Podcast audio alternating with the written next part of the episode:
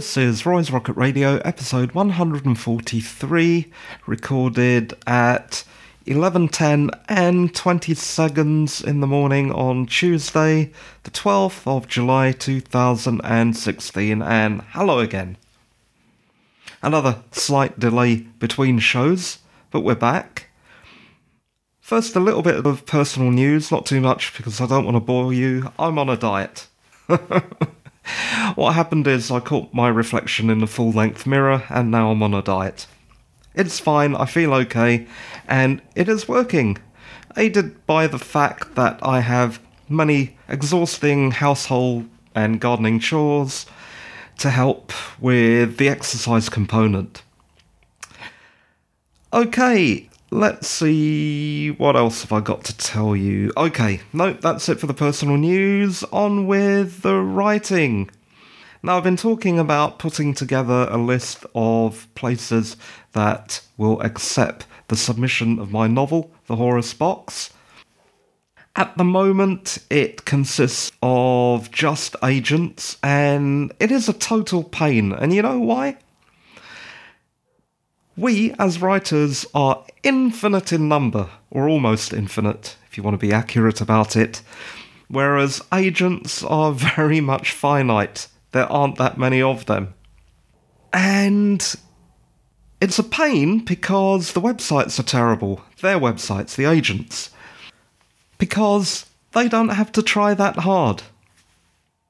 As bad as the sites are, there'll be a writer desperate to get published.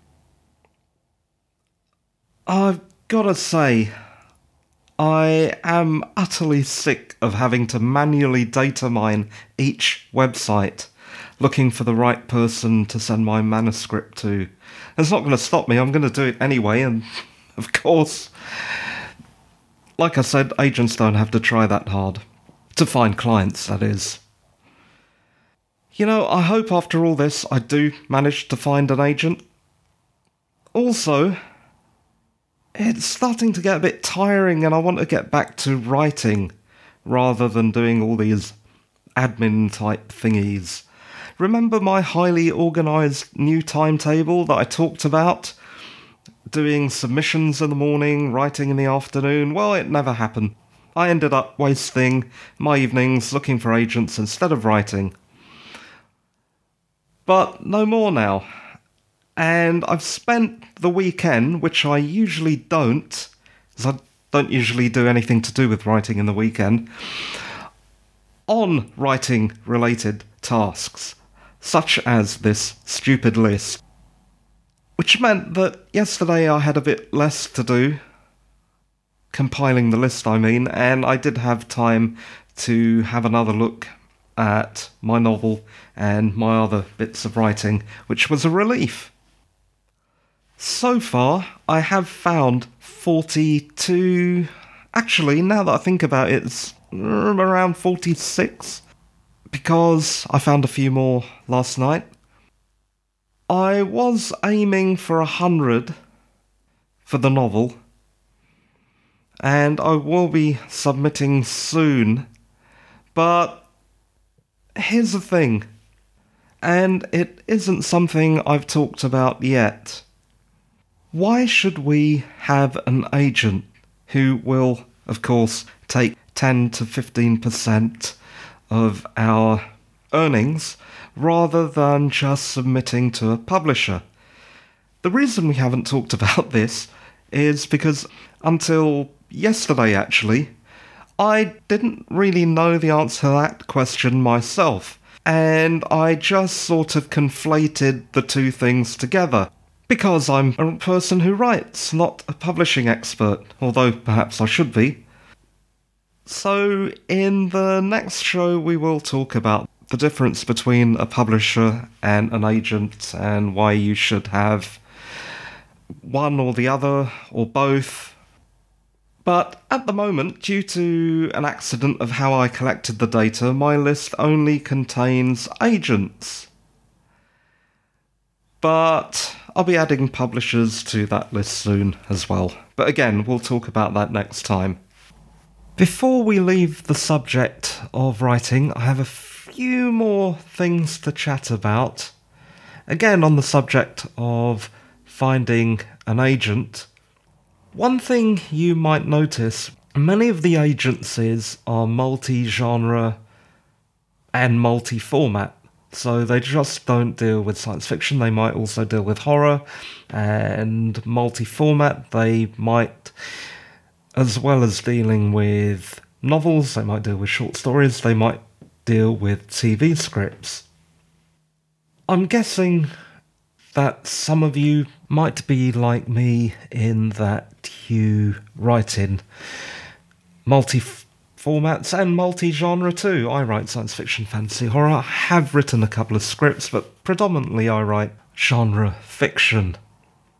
Now, logically, if you see an agent that deals in multiple different things, the temptation is to try and do everything at once. So you've got your novel, you have maybe a script on the back burner, and you might decide, oh, let me tell them about everything I'm doing. I'm not so sure that's a good idea. I've found it best to treat each thing I submit as an entirely new project. At least until I get an agent. and then I have someone to talk to about all the other things I'm doing, and they have the connections, so they would know.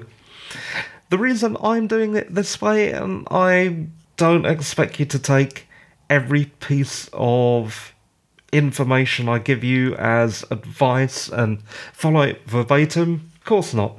I'm just telling you about how I'm doing things. But I'm not doing it that way, mainly because it's such an incredible waste of time. I mean, it's hard enough submitting one novel, but if you end up second guessing yourself and saying, oh, yeah, you know, but I've got this other thing as well, maybe I should talk about that too, and I've got that other thing, and maybe this other thing, you'll never finish. So I'm not doing that. Let me at least find an agent for my novel first, and then we'll see what happens. Doesn't mean I won't be working on the other stuff. By that I mean actually writing it it's just that I'm not going to shop around for it till I get this one novel out there. Let's see. Oh, and there's another piece of advice that I'm not following. If you read around about submissions, you will notice one bit of advice you're often given, and that is to only approach agents who are perfect for you, i.e., they are experienced, they actively want to read, and are passionate about the kind of writing that you do. They don't already represent a client who is an author too similar to yourself. All those little things or qualifications that we use to grade agents. Now, honestly, if you follow all those rules, then good luck finding an agent because you'll end up whittling that list down to zero because there just aren't that many. Especially if you take one town, for instance, like London, which I'm doing because it's a place I can easily get to. On the other hand, I'm not finding agents who have absolutely no interest in anything I'm writing. It's just that I'm not being as fussy as some of the advice tells you to be. Because, like I said, if I did that, I wouldn't find even one agent. And really, that's it. I will, as I said before, talk about publishers versus agents in the next show. But at the moment, that's it for the stuff that I've been doing. Now I'm going to talk about the stuff that I've been enjoying. Yeah. I box setted Vinyl. This is a 2016 Martin Scorsese and Mick Jagger co production. It is about an ailing 1960s record label called American Century, and it's really quite good. There are a few notable bits of acting that I quite like. Bobby Cannavale plays the protagonist, Richie Finestra, and he completely nails the coked up record company CEO.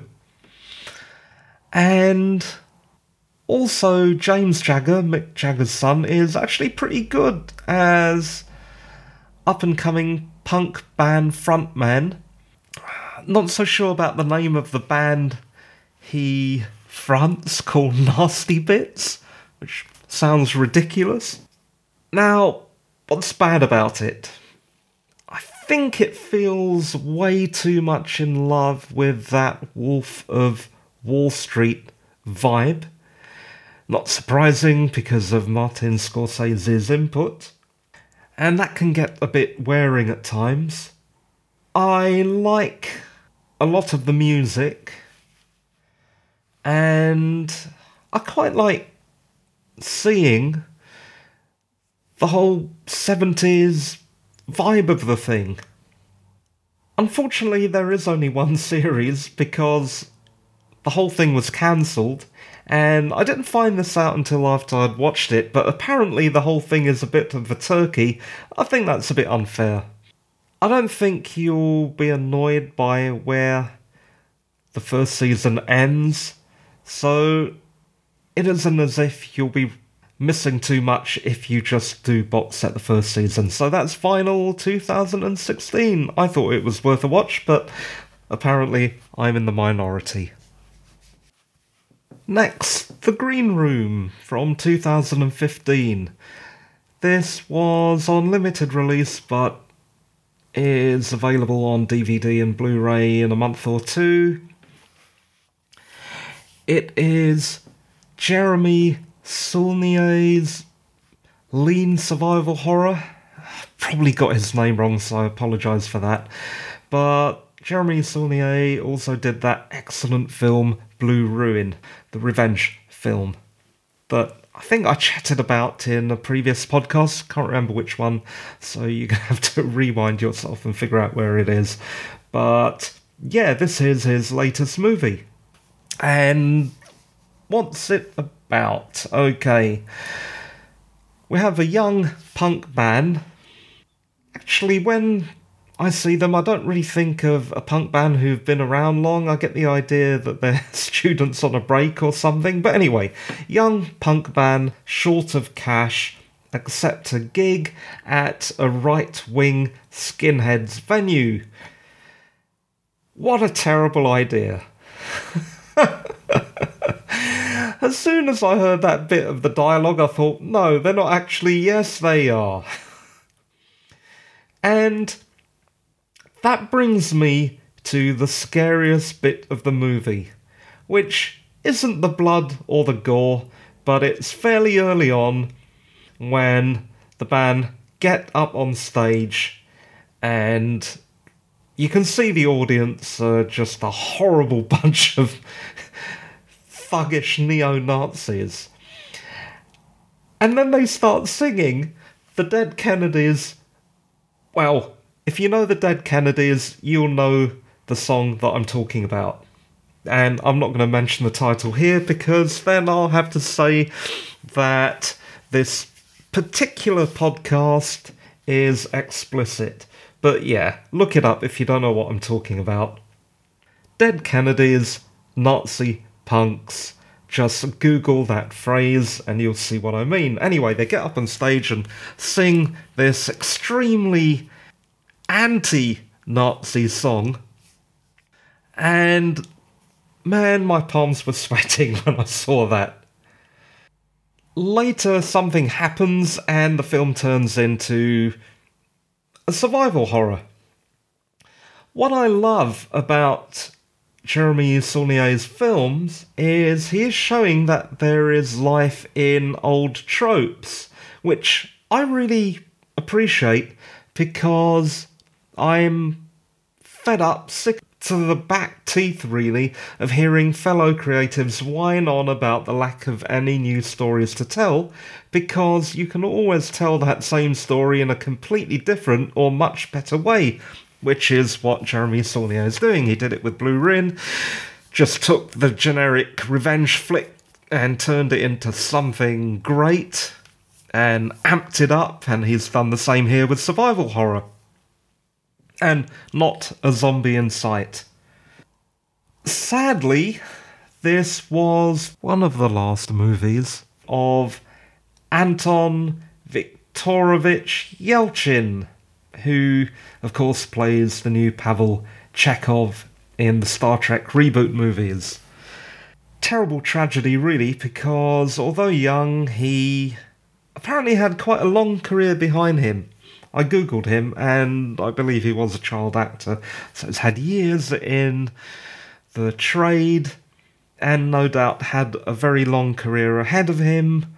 So rest in peace, Anton Yelchin. Excellent movie, well worth a watch. Though, if I was to criticise one thing, I would say that Blue Ruin is a better movie. So also watch that one. Maybe watch them both as a double bill. No, you know what? Don't watch them as a double bill, you'll be exhausted. Watch Blue Ruin, then watch something light and fluffy, give yourself a week, and then watch The Green Room. So that's The Green Room 2015. Finally, on the technology front, my smartphone is dead, deceased, kaput. It took the toilet dive, which obviously is not a good thing for a smartphone to do. And only a short immersion in fairly clean water killed my Moto E with the 3G, which is really annoying because it's managed to cope with numerous knocks, but not water. What a stupid thing. I've complained about this phone before. When I first bought it, I was beset by problems. Mainly, the headphone jack didn't work.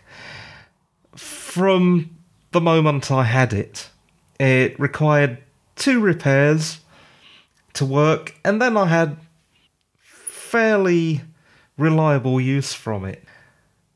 But a slight immersion in water, and it still worked while it was wet, but when I turned it off and everything and let it dry, when I tried to turn it back on, well, nothing happened. I couldn't turn it back on. So that is it. Dead phone. And what I noticed psychologically from not having my smartphone is severe information deprivation withdrawal. The world was, is suddenly too quiet, which is almost counterintuitive because there has been a lot of attention on how it is so wonderful to disconnect from the internet, maybe carry around a dumb phone, you'll feel so much better.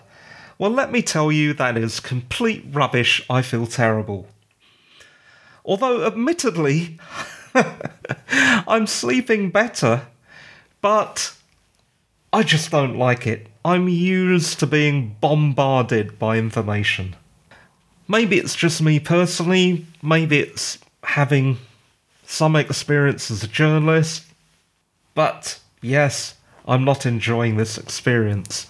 The other thing I've found is yeah, you know what you can do with a dumb phone, but then what happens with navigation, with not having a camera, with not having an audio recorder handy, all things that are absolutely vital to me. Oh, and not only the phone calls and GPS, camera, audio recorder. I forgot to mention MP3 player. I listen to podcasts almost 24 hours a day and I can't do that anymore.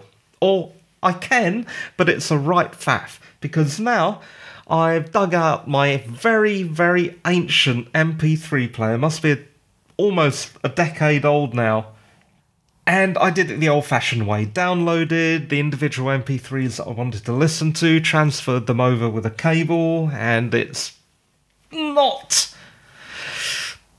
What's the word? Ideal? Optimal.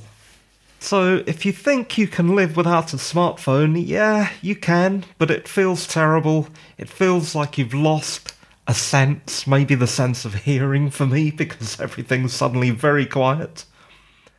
You do have more time to do things, but all things considered, I'd rather be connected. And after that mini rant, that is it. That is it for the show today. Thank you for listening. Listen again, subscribe to the podcast, contact me, connect with me on social media, do all those things. And to do that, go to roymathur.com. That's R O Y M A T H U R.com. My Twitter handle is at roymathur, at R O Y M A T H U R. If you are listening to this podcast, do me a favour and leave a review in iTunes. That's really important because it keeps me going. Five stars, please. Actually, ten stars. No, that's not possible. Just five stars. Okay, that is it. This was Roy's Rocket Radio episode 143, recorded on Tuesday, the 12th of July 2016. And the time at the end of the show is 20 to 1 and 30 seconds. Thanks for listening, and bye for now. Bye.